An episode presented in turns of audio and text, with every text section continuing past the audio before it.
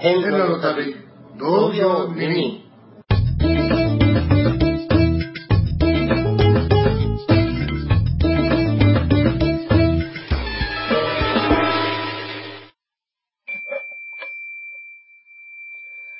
仏説魔がにゃらみたしんよ。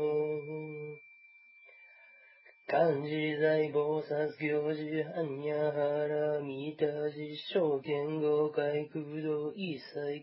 空薬者利子四牛意空空風意識式即税空空即税式創業業式薬部尿者利税小空想風小風滅風空風上風増風減税航空中無式無常創業式無限に絶心に無識証拠未相無限界内し内識外無無明薬無入明人内し無老死薬無老死人無空消滅度無知薬無毒意無所特攻膨大殺体アニャハラミタコ心無形ゲ無形ゲ幸空空風運理一切天道無双空行年半三世成仏へ般若波羅蜜多高徳アーヌク三脈三宝大高知般若波羅蜜多で大事重生大名修正大上修税無東道主。農場一切空真実復興公説般若波羅蜜多収束。節収圧ギャテギャテハラギャテハラソギャテボジソワカ අඤ්ඤාසින්යෝ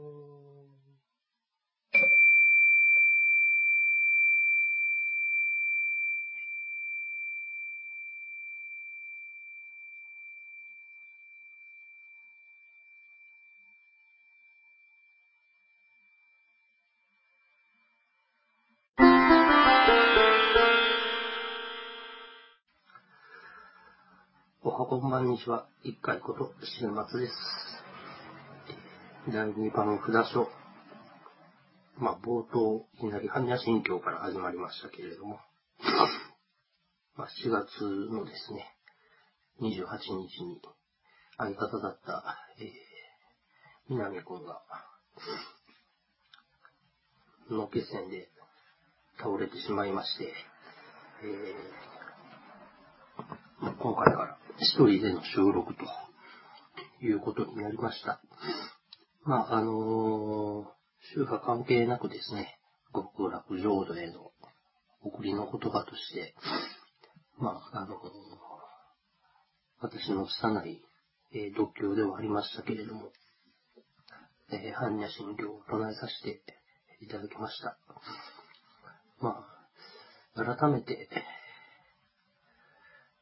こう、自分の親族じゃないところの お葬式とか、こういう、えー、まあ、法事ですね。行くと、そういえば、明らかに違うところがあるなというのが、えー、思ったんですね。私は、あの、もともと、えー実家の菩提寺が真言宗だったこともあってですね、まあ、最後、えー度胸の前後とかにですね、唱えるのは、えー南無大師返上功労。まあ、あのーよく聞くのは、南明法蓮華経、南無阿弥陀仏。まあ、よく聞くのは、えー南無阿弥陀仏。これが一番多いのかな。あとは、えー南明法蓮華経、えーで、先ほどの南無大師返上法まあ、私が参加したりして聞いたことのある度胸の中で出てくる、えー念仏としては、まあ、この3つが、えー多いかなと。で、まあ、あのーそれぞれ、えーまあ、仏教の流れっていうこともあって、まあ、何をその信仰の中心に置いてるかっていうところに、まあ、寄与するのかな。そもそもナムっていうのが、あの、何々に帰依します。何々、まあ、あの、帰依しますっていうのも、委ねますという意味合いの言葉なので、まあ、あの、真言宗の南無大師返上金剛っていうのは、えー、大師は弘法大師の大師、えー、返上金剛っていうのも、あの、これは、えー、遣唐使で唐に渡った時に、えー、唐の朝廷から、まあ、得た称号っていうことで、まあ、弘法大師に、えー、帰依しますという意味合い。まあ、あの、日本の真言密教、まあ、高野山真言宗の、まあ、開祖っていうこともあって、まあ、真言宗系では、生大師返上今後っていうことが、まあ、多いようです。で、まあ、あと、一番よく聞く、南無阿弥陀仏。まあ、阿弥陀の如来に、えー、帰依しますと。というところですね。あとは、えー、南明法蓮華経。まあこれは、あの、法華経に帰依します。まあ、経典に帰依します。という、まあ、基礎になるお経が法華経というお経になるっていう意味合いで、これは日蓮宗が一番多いのかな。えーまあ、あの、専門家ではないので、あまり細かいところは、えーわかりませんが、まあ、その辺は皆さんで、えーなんならググっていただければと、えー思います。まあ、あのーちょっと最初はですね、まあ、そういった流れで、お経というかですね、念仏について、えー少し話してみました。まあ、しかし今回は、あまりにも突然で、えーまあ、えー、28日の木曜日の日ですね、4月の。まあ、もともと南君とは小学校からの同級生で、まあ、社会人になってからはそれぞれ、えーまあ、学生時代も含めて、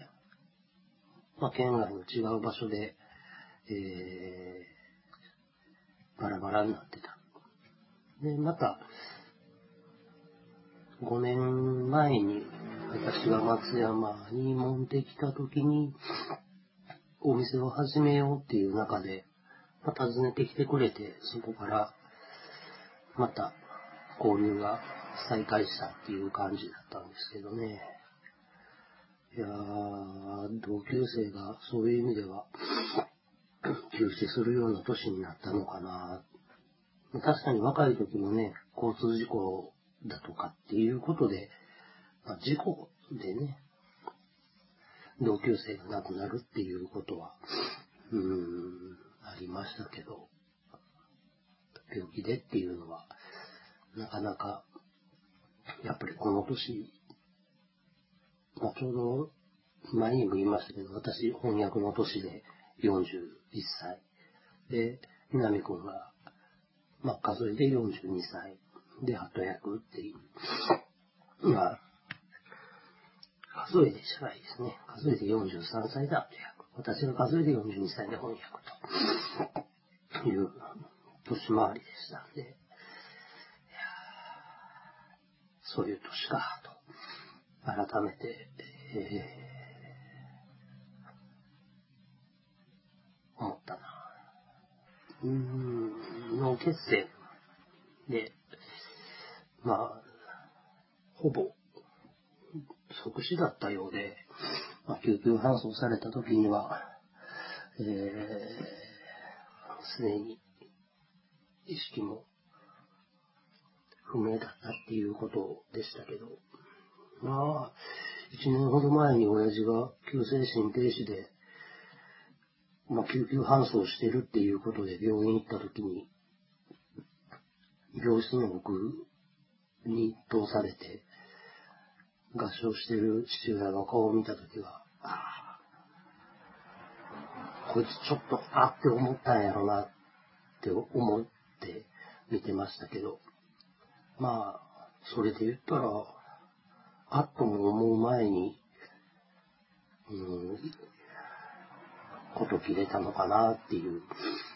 うん、死に顔でしたね。まあ、あのー、二人でね、懐かしい話、また最近の話含めて、ワイワイとやりたいなって言って始めた矢先だったので、うん、まあ正直、あの、一人でどこまでとは思いますが、えー、精一杯続けたいなと。まずは実習、回り終わるまでは、えー、このまま配信を続けていこうと思っておりますので、えー、皆さん、これからもよろしくお願いいたします。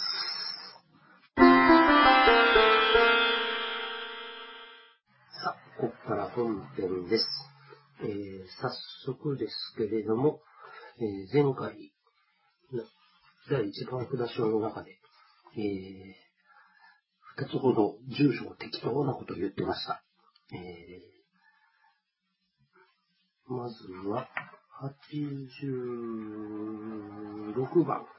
札所のシド寺。これあの、香川県佐野木市シド町にあります。で、85番の、えー、薬理寺は高松市群町で、えー、高松市内でした。えー、申し訳ございません。ちょこちょこと回ってみて、えー、51番札所一世寺、50番札所神田寺、49番札所浄土寺。で、ここは、あのー、自宅から、えー、自転車でですね、チャリチャリ。まあ、でも1時間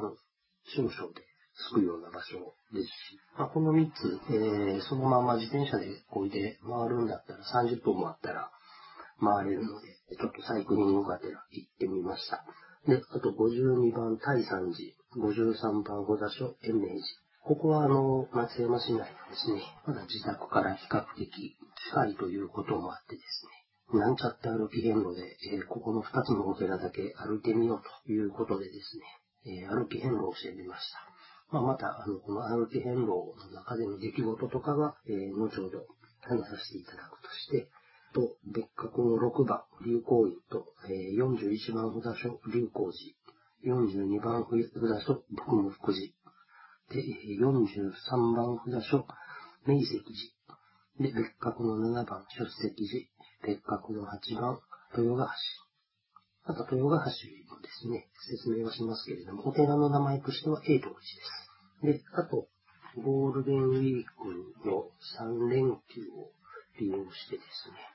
1番札所、霊山寺。2番札所、極楽寺。3番札所、えー、金泉寺。4番札所、大日寺。5番札所、地蔵寺。6番札所、安楽寺。7番札所、呪楽寺。8番札所、駒屋寺。9番札所、法輪寺。10番札所、桐畑寺。11番札所、小尻寺、えー、12番札所、長山寺、13番札所、大日寺、14番札所、長楽寺、15番札所、国分寺、16番札所、観音寺、17番札所、木戸寺、18番札所、本山寺、19番札所、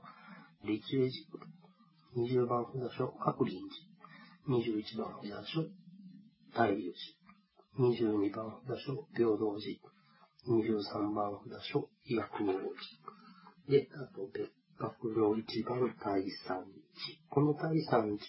寺は、別格の1番は大きい山。88箇所の52番札所にあたるですね、第3寺は太い山。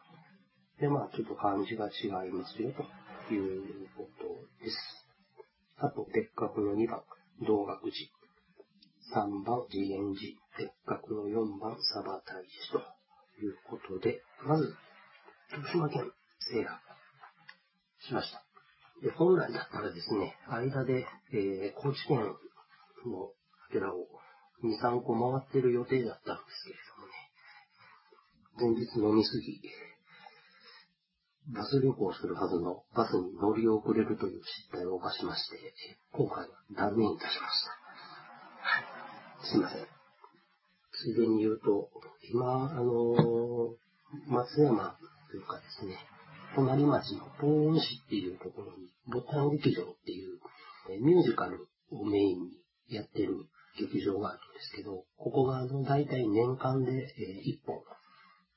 のロングラン工業で、毎年演劇をですね、えー、やってるんですけれども、まあ、今回あの、お遍路さんいらっしゃいっていうですね、えー、まあ、この番組としてはぜひ見に行っておかなければ、というような内容で、えー、これも行くには行ったんですが、えー、完全に酔っ払って撃沈しました。はい。オープニングのブザーが鳴ると同時に気がつくと舞台挨拶で、皆さん総出でした。まあまあ何しに行ったんだろうっていうところではあれですけど、まあ、これはあの、今月ですね、改めて、もう一度見に行こうと思っております。まあ、まずは、まあ、大山寺まで歩いて、自宅からだいたい8キロぐらいですかね。えー、面積寺までが1.5キロあったかなぐらいの距離で、せっかくの歩きついでなので、もう一回石手島で歩いてやろうと思ったんですけど、まあ、ここが10キロちょっとあってですね、えー、まあまあ、すぐそばのサークル系までは行ったんですけど、一度行ってるしっていうことでですね、そこでくたばってしまいました。で、まあ今回あの、歩き変動していく中でですね、実際にお接待っていうのを、え、初めていただきました。まあ、まずは、あの、延命寺に着いた時がちょうど勝負だったこともあってですね、車でお遍路されてた老夫婦の方から、お接待ですっていう形で、えー、アンパンと缶コーヒーをいただいてですね、あの、まあ、特に歩き遍路だけに限った話ではないんですけど、まあ、あのー、白衣なり、上げさをしてですね、同業、同業二人と書かれたような、あの、ズタ袋を肩から下げてたりなんかすると、まあまあ、あのー、お接待って言って、まあ、あの、お遍路を回ってる人に、えー、私の代わりに回っていただいて、あ私の代わりに回ってくださいみたいな形でですね、食べ物だったり、時には金品だったり、そこまで送ってってあげましょうかとかですね。まあまあ、軒先のお茶でもどうぞとか。まあ、あの、今夜一晩の宿でもお貸ししましょうかみたいなことが、えー、まあまあ、あります。で、まあもうこれに関しては、あのー、人それぞれ、えー、ですし、まあ、その時々によって内容も違ってくるんですけど、まあ、今回はその延命寺と、前回ちょっと話してた、松屋っていう、えー、鍋焼きうどん屋の話したと思うんですけど、これがあの、延命寺から大山に行く途中にあってですね、まあ、パンはいただいたものの、やっぱ朝から10キロ以上も歩いてると、パン1個では、えー、持たずですね、鍋焼きうどんでも食べていこうっていうことで、お店に入って、まあ、お勘定を済ませて帰るときにですね、どうぞこれ、お接待ですっていうことで、また缶コーヒーいただいてですね、まあそれを飲みながら、一緒の方を向いて、まあ歩いていったっていう次第ですね。先ほど出たですね、豊ヶ橋っていう、あの、別格の八番札所になる、えー、永徳寺なんですけれども、ここはですね、弘法大師が、霊場が開かれてない修行時代に、雨ににあってですね、まあ、橋の下で、えー、一夜を過ごしたっていう、人よを過ごした大師さんが、雪ナムや浮世の人を渡さずば、人よの豊川の橋と覚えという歌を残したことから、豊橋という名前がつい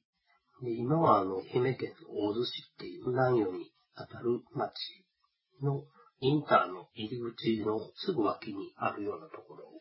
ですね。今はね、立派な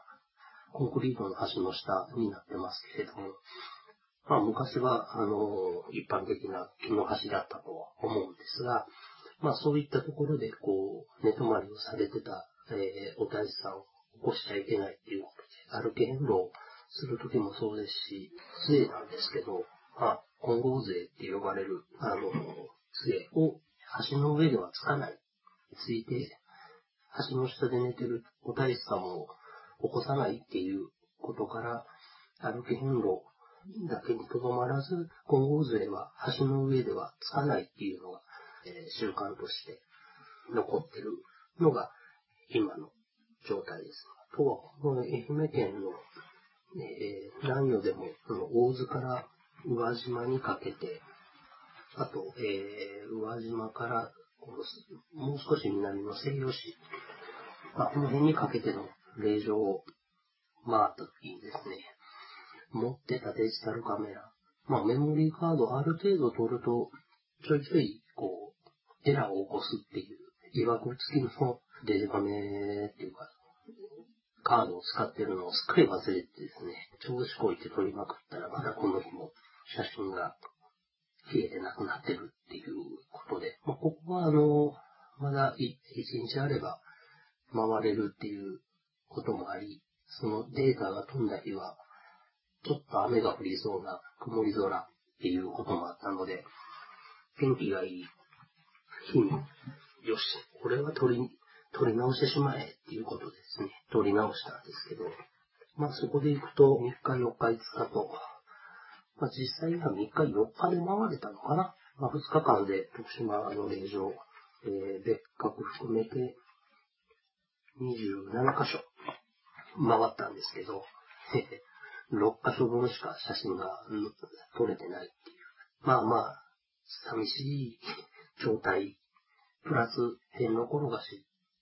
って言われるような、あの、山の上にある難所って言われてるお寺ですね。まあ、なんで難所かっていうと、まあ、単純に、あの、標高の高いところまで登らないといけないっていう場所でですね、まあ、ロープウェイ使って登ったりみたいなところの写真が、えー、1枚も残ってないっていうね、ちょっと悲しいかなっていう思いもしてますけども、まあ、あの、新しいメモリーカードも届いたところなので、まあ、これはちょっとお金がかかっても復元してみようかなと、うん、思ってるんですけどね。やっぱなかなか走行距離で行くと、750キロぐらいは、松山から出発して、一番の霊山寺から回ってですね、海部市にある佐賀大師の本坊まで行って、帰ってくると、800キロ弱っていう距離なので、なかなかここの距離をもう一回走って写真を撮り直そうという気力が、うん、正直持てないというのもあってですね、まあ、ここはちょっと素直に復元をかけてみようかなとは思ってるんですけど、まあ、あの、撮った写真がですね、Facebook ページの、えー、変路の旅同業人、こちらのページで、えー、アップしてますので、ちょっと覗いてみたいなという方は、また、あの、Facebook ページですね、覗いていただけたらなと思います。あの、その中でさっき言ったですね、ロープウェイなんですけど、今回は21番札所になる大龍寺のロープウェイ。えー、これは、あの、戻ってみました。で、これは川を一つ、山の尾根二つ越えていくっていうですね、なかなか迫力のあるロープウェイですし、実際、車でもこのロープウェイができる前に上がれるようになってるんですが、まあその登山道も、あの、遍路道も、まだまだ、え最初の駐車場から40分程度は、えー片道歩かないといけないような、まあまだ場所にあるっていうところですね。で、えーこの太陽寺のロープウェイの、えー上りと下り。で、この動画は、携帯で撮っていたのでですね、無事で、あのーこれも Facebook ページにプしております。片道、まあ、上り下りで若干違いはするんですけど、だいたい約10分半、天気も良くてですね、まあ、なかなかの眺めだったなと。えーまた、あのー標高600メーター強のところにあったりするので、まあ、これから夏を迎え、秋の紅葉、冬の、うん、雪景色とかですね、いろんなこう、顔が見れて、なかなかいいところにあるお寺です。で、で、えー、二重の札所の確林寺。ここもなかなか山の上、えー登ったところにあるお寺にはなるんですけど、ここからは、こちらのお寺は、駐車場代が志というような形で、えー収めてくださいっていう風になってます。あと、え、11番札所の藤井寺。こちらも駐車場代を別途という形ですね。12番札所の正山寺に関しては、道路の整備費っていう形で駐車場代の納付、まあ、駐車場というか、ね、道路代の納付っていうのを、えー、求められています。別格の3番札所、えー、次元寺。こっちは、あの、大師さんのこもった鍾乳洞があってですね、ここへのこもり具っていうのを、えー受けてくれるんですけれども、ここも、あの、お寺までも結構な山道を登っていくんですが、えー駐車場から、まあ、大寺堂は駐車場の脇のところにあるんですけれども、本堂まで、まあまあ登ります。まあ、あの、だいぶ手すりとかですね、階段なんかも整備はされてはいるんですけど、まあ、なかなかの登り応えのある道のりがあるかなと。ちょっとあの、ちゃんと注意書きを読まないとですね、えーてっきり駐車場の脇にある太一堂が本堂かと思ってですね、そこだけ拝んで農協してもらって帰ってしまいそうな勢いの場所にはありますけれども、えーせっかくなので、ちゃんと本堂まで行ってですね、えー、拝んでみるの忘れないよというところと、まあ、あの、先ほどの、えー、こもり業なんかもですね、まあ、ぎゅうぎゅう詰めの、えー、日程で回ってたので、ちょうど本堂行って降りてきたところで、えー、ご住職が、ああなたも行かないっていうので、ちょうど別の方が、えー志願されてたようでですね、誘われたんですけど、さすがにすいません。今、本堂から降りてきたとこなんで、また今度にしますって言って、今日は、あの、今回は帰ってしまったんですけどもね、ちょっと先に知ってれば行ってみられるのもいいんじゃないかなというふうに思います。あと、変わったところというとですね、仏目寺42番札所ですね。あの、ここ、88箇所のないところは確かなかったんですね。えー、釣り鐘、銅、ないしは釣り鐘もになってたりで、釣り鐘は大体これあるんですけど、えー、ここ、未だにかやぶきの釣り鐘堂になってます。うん。それで残ってるところはもうここだけだと思うんでね、なかなかそれを見るだけでも一見の価値はあるかなと思いますね。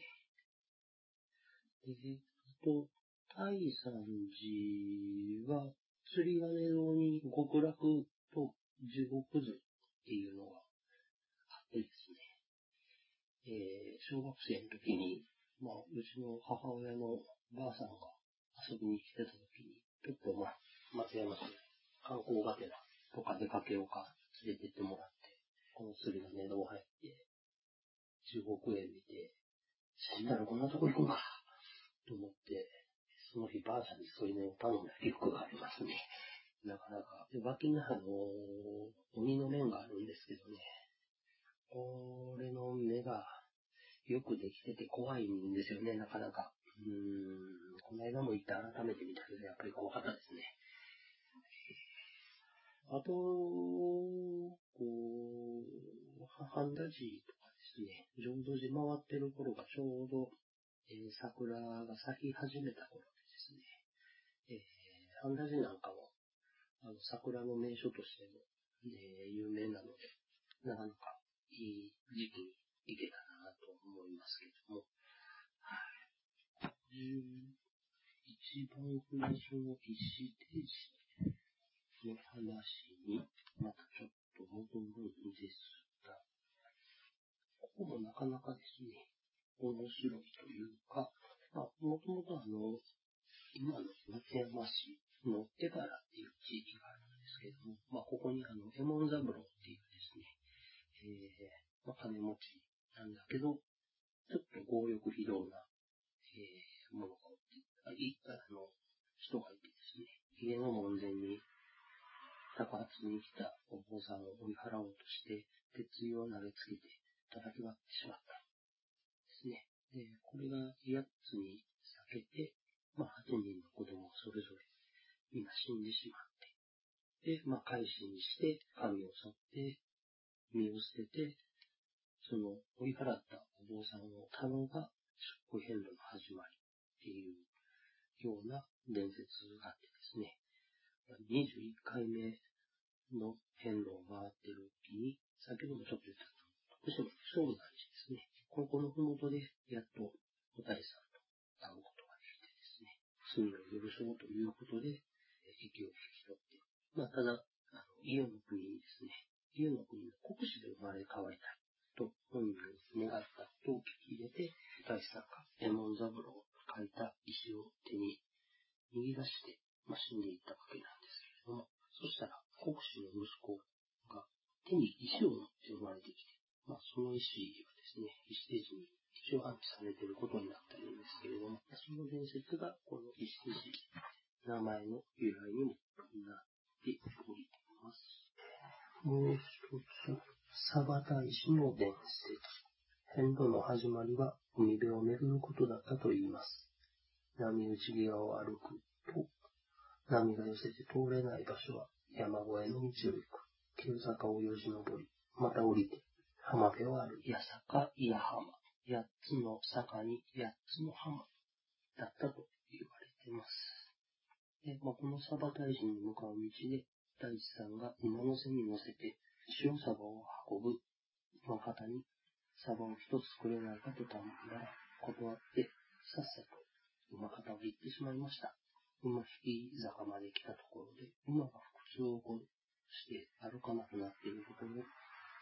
困り果てた馬方がお大師様に薬をくれと頼みました。お大師さんが持っていた水で作り馬に飲ませたところ、たちまち治ってしまいました。すると、喜んだ馬子がサバを差しであげると、お大師さんはそのサバを海へ掘ったのです。腹を裂かれた塩サバが生きてさーっと海の中に泳いでいくように見えたそうな。馬も人も難儀するところやから助けてやってくれという教えだったのでしょうか。うん、なかなか難しい伝説ですね。まあ、そんな、ちょっとした伝説のあるような場所を巡ってた今回でした。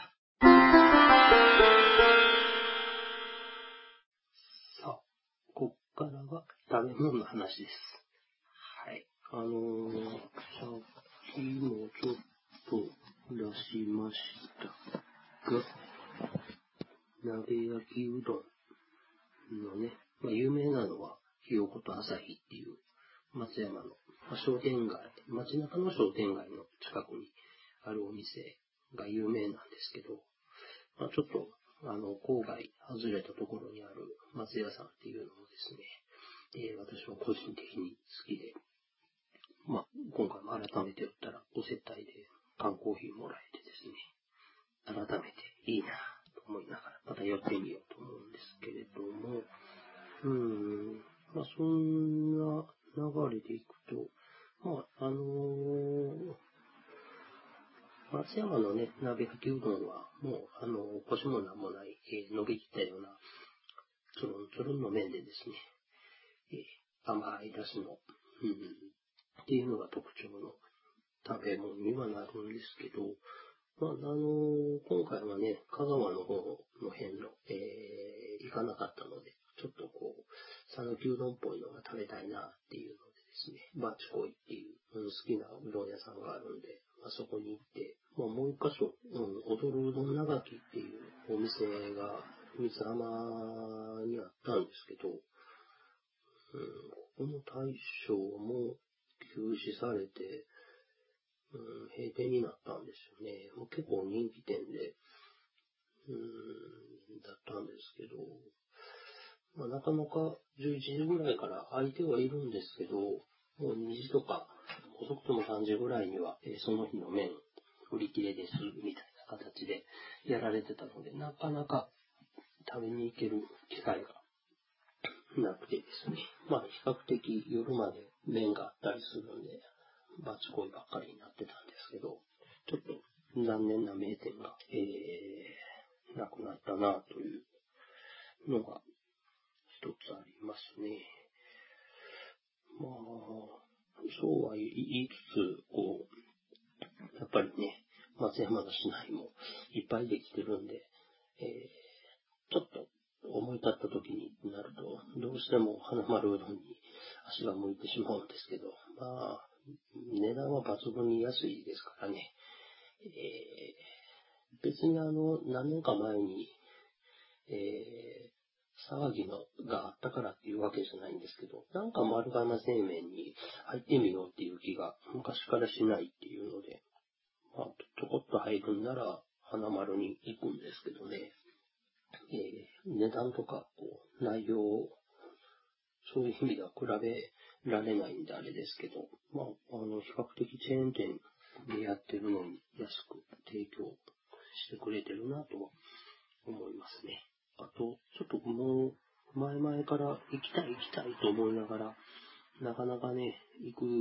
機会、まあ、あの、場所的なものもあり、えー、前を通ってもいつも並んでるんで、避けてたお店にこれもらせなあかんから、ちょっとこれ食べ納めねって言って、本町にある黒帯っていうラーメン屋に食べに行ったのは、まあ食べに行ったりした最後になっちゃったんでね、あれですけど、まあ、その時にずっと話の出てた、米の方にあるあの、水田商店っていうね、ここはオーソドックスな豚骨ラーメンの店で、うん、もう昔からあった文豪ラーメンとか、三つの方の長浜ラーメンなんかと、うん、系統的には似通ったザ豚骨みたいなお店でしたね。うん、美味しかったんですけどね。近いところに行ってしまうかなっていう感じではありますけれども。あと、やっぱり変わったところでって言ったら、うん、いつもね、こう、行って並んでるんで、なかなか入れなかったですけど、うん、市駅の近くにある豚麺味と、で、ここは、まあ、いわゆる家系ラーメンって、どうも言われてるラーメンみたいですけど、まあ私には濃すぎますね。えー、久しぶりにスープは飲めませんでした。はい。麺の量とか、まあ、あの、油も、えー、まあ、初めてなんで、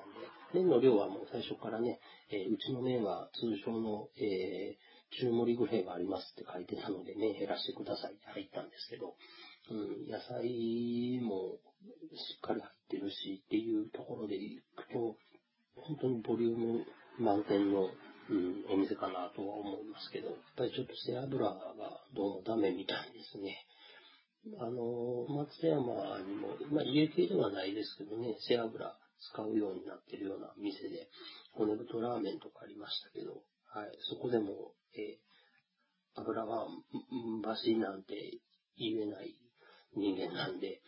ちょっと背脂はどうもダメだったなと、うん、改めて思った次第です。あとはね、もう、今回、えー、南予の大津から、まあ、宇和島にかけて回ってる時に、あの、近くにね、長浜、あ、長浜じゃない、八幡浜っていう町があるんですけど、そこのあの、川亀酒造っていうところです。お酒が、もう個人的に好きで、うん、ちょっとこのゴールデンウィーク明けの収録に向けて、買いに行こうと思ったら、たまたまその日、うん、行ったら、まあ、まだあのー、ね、えー、蔵納めをその時してなかったのかな。それもあって、店頭での販売を、えー、しばらく休んでますっていうことで、近くの酒屋で買ってくださいみたいな張り紙をされてたので、まあ、それであれば、まあ、松山のね、えー、市内で付き合いのある酒屋さんから買ったのでも一緒かっていうことで買わずに帰ってたんですけど、うん、一緒に飲みたかったなって改めて思いながら、えー、いたたまれるようになって、えー、途中から酒飲みながら収録してますけど、まあ、飲んでることだと思いますね。でもね、まあ、お酒、うどん粉、ラーメンと来たんですけど、やっぱりね、うん、特別美味しいっていう蕎麦屋さんが、やっぱりないなっていうのが、うん、松山、ないなうん。僕も、もう、蕎麦、蕎麦でね、本当に一回だけ美味しいなと思ったのは、昔福井県に本社がある会社に勤めてる時に、その本社に寄った時に連れてってもらった蕎麦屋さんの蕎麦はうまかったな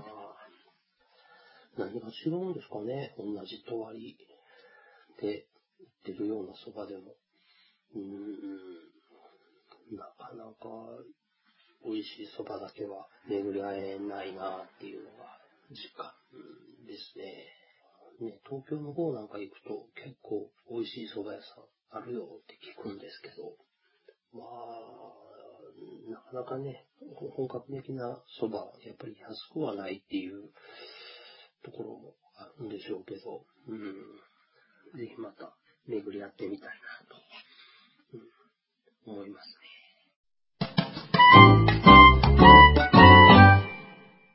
エンディングです。今回で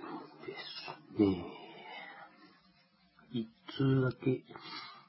えー、これツイッターのリプライでいただいてたんですけれども、マブさんからですね、まあ、ネタ化すと幼馴染の散髪屋さんなんですけどね、まあ、あの、農協長っていうかですね、えー、農協自体、あ、の掛け軸に、えー、農協すると500円。えー、農協帳に農協すると300円。白円なんかにですね、あの、お寺のハンコだけもらうっていうのが、これが200円っていうことになるんですけど、えー、単純に88箇所かける300円。プラス20箇所かける300円。っていうことですね。えー、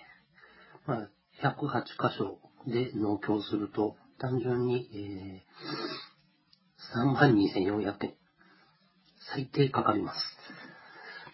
っていう、まあそういう計算が成り立つということですね。まあもうこれは、あの、組合でですね、それぞれの、えー、ところで、こう、決まってしまっていることなので、まあ農協する限りは、このお金が必要ですよ、ということです。で、あの、ついでで言うことですね、あの、農協しなくても、えー、見えだけを、あの、欲しいとかですね、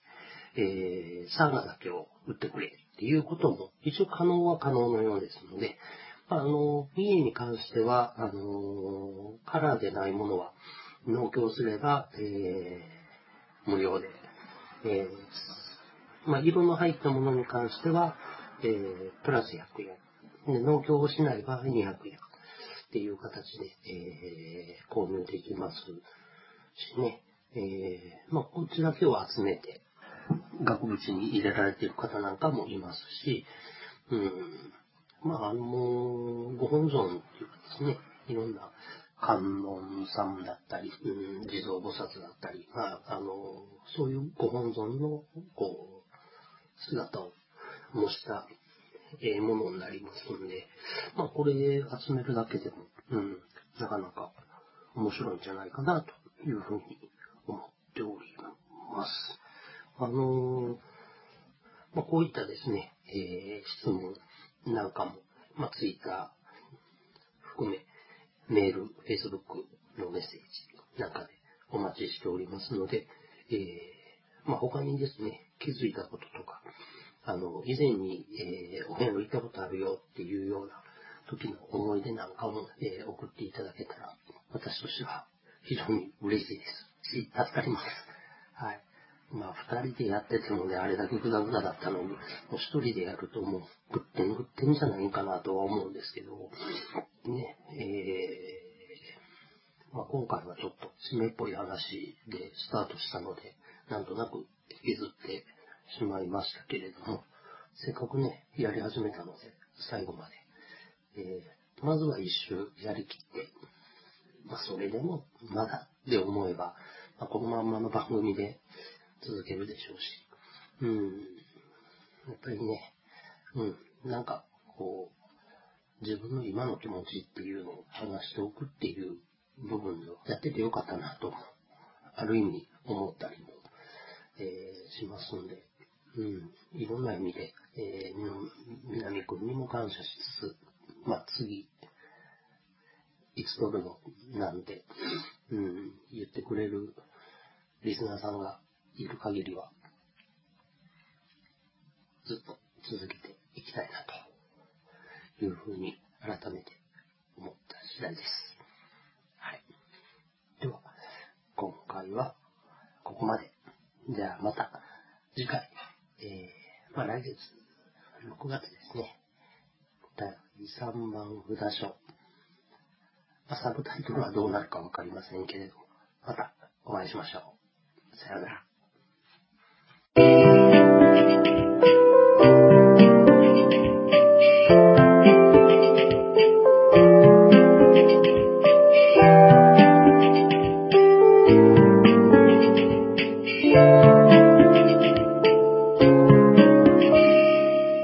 この番組は皆様からの疑問、質問、感想などのメッセージをお待ちしております。メッセージは、変路2016アットマーク gmail.com